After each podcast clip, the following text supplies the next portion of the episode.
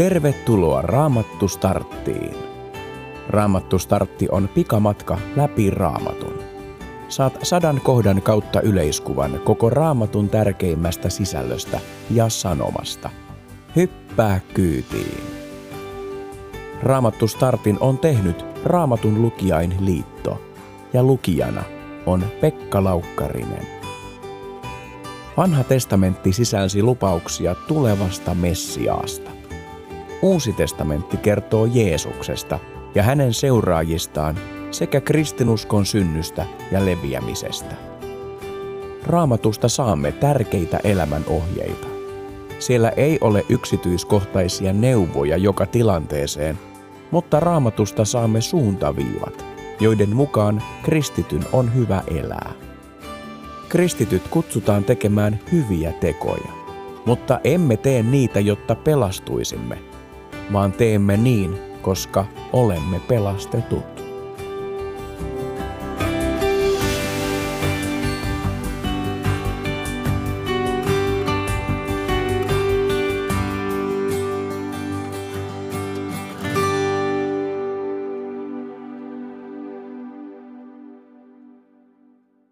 Millainen on hyvä seurakunnan johtaja? Luen ensimmäisestä kirjeestä Timoteukselle, luvusta kolme. Tämä sana on varma. Joka pyrkii seurakunnan kaitsijan virkaan, tahtoo jaloon työhön. Seurakunnan kaitsijan tulee olla moitteeton, yhden vaimon mies, raitis, harkitseva, rauhallinen, vieraan varainen ja taitava opettamaan. Ei juomiseen taipuvainen, ei väkivaltainen eikä rahan ahne, vaan lempeä, ja sopuisa. Hänen on pidettävä hyvää huolta perheestään, kasvatettava lapsensa tottelevaisiksi ja saavutettava kaikkien kunnioitus. Jos joku ei osaa pitää huolta omasta perheestään, kuinka hän voisi huolehtia Jumalan seurakunnasta? Hän ei saa olla vastakääntynyt, jotta hän ei ylpistyisi eikä joutuisi tuomittavaksi paholaisen kanssa. Hänen on nautittava myös ulkopuolisten arvonantoa, jottei hänestä puhuttaisi pahaa ja jottei hän lankeaisi paholaisen virittämään ansaan. Myös seurakunnan palvelijoiden on oltava arvokkaita ja vilpittömiä. He eivät saa käyttää liikaa viiniä, eivätkä tavoitella omaa hyötyään. Heidän tulee tuntea uskon salaisuus ja pitää omatuntonsa puhtaana. Myös heidät on ensin tutkittava, ja kun heidät on todettu moitteettomiksi, he saavat ryhtyä hoitamaan tehtäväänsä.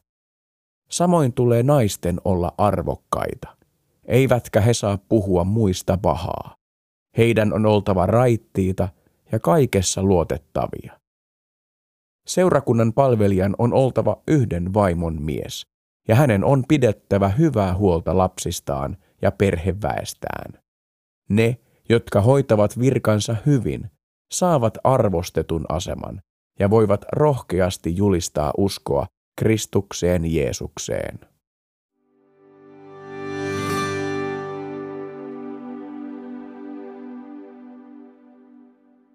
Paavali oli seurakuntien päävalmentaja ja Timoteus nuori ja lahjakas johtajan alku. On hyvä muistaa, että seurakunnat ja koko kristillinen usko olivat vasta aivan alkusuoralla. Jokaisella ohjeella ja päätöksellä oli sen takia valtavan suuri merkitys myös jatkoa ajatellen, koska monessa tilanteessa kyseessä oli ennakkotapaus. Paavali oli ensimmäinen, joka perusti seurakuntia pakanoiden, eli ei-juutalaisten keskuuteen. Nyt hän ensimmäistä kertaa antoi ohjeita siihen, millä tavalla työtä tuli jatkaa, kun seurakunta oli vakiintunut.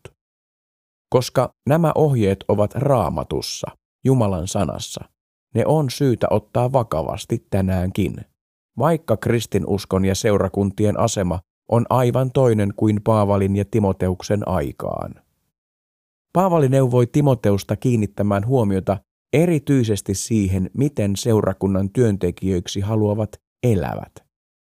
Tämä oli tärkeää, koska esimerkin voima on suurempi kuin puheiden. Ja näin on nykyäänkin. Kukaan ei tee niin paljon hallaa evankeliumille kuin hurskaan oloinen saarnamies, joka saadaan kiinni salatusta rikoksesta tai valheesta.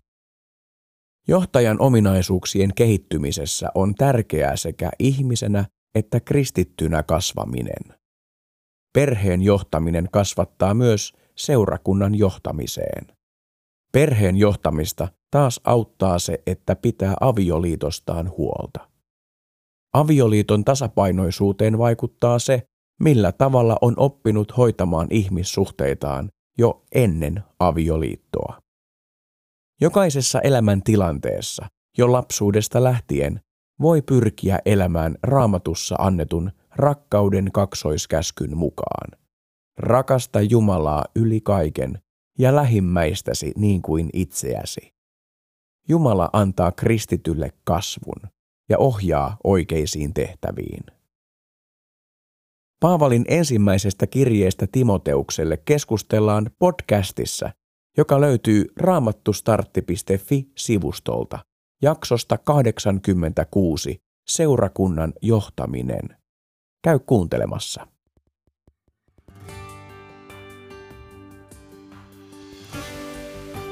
Pohdi vielä, tunnetko hengellisen johtajan, joka mielestäsi toimii hyvänä esimerkkinä muille?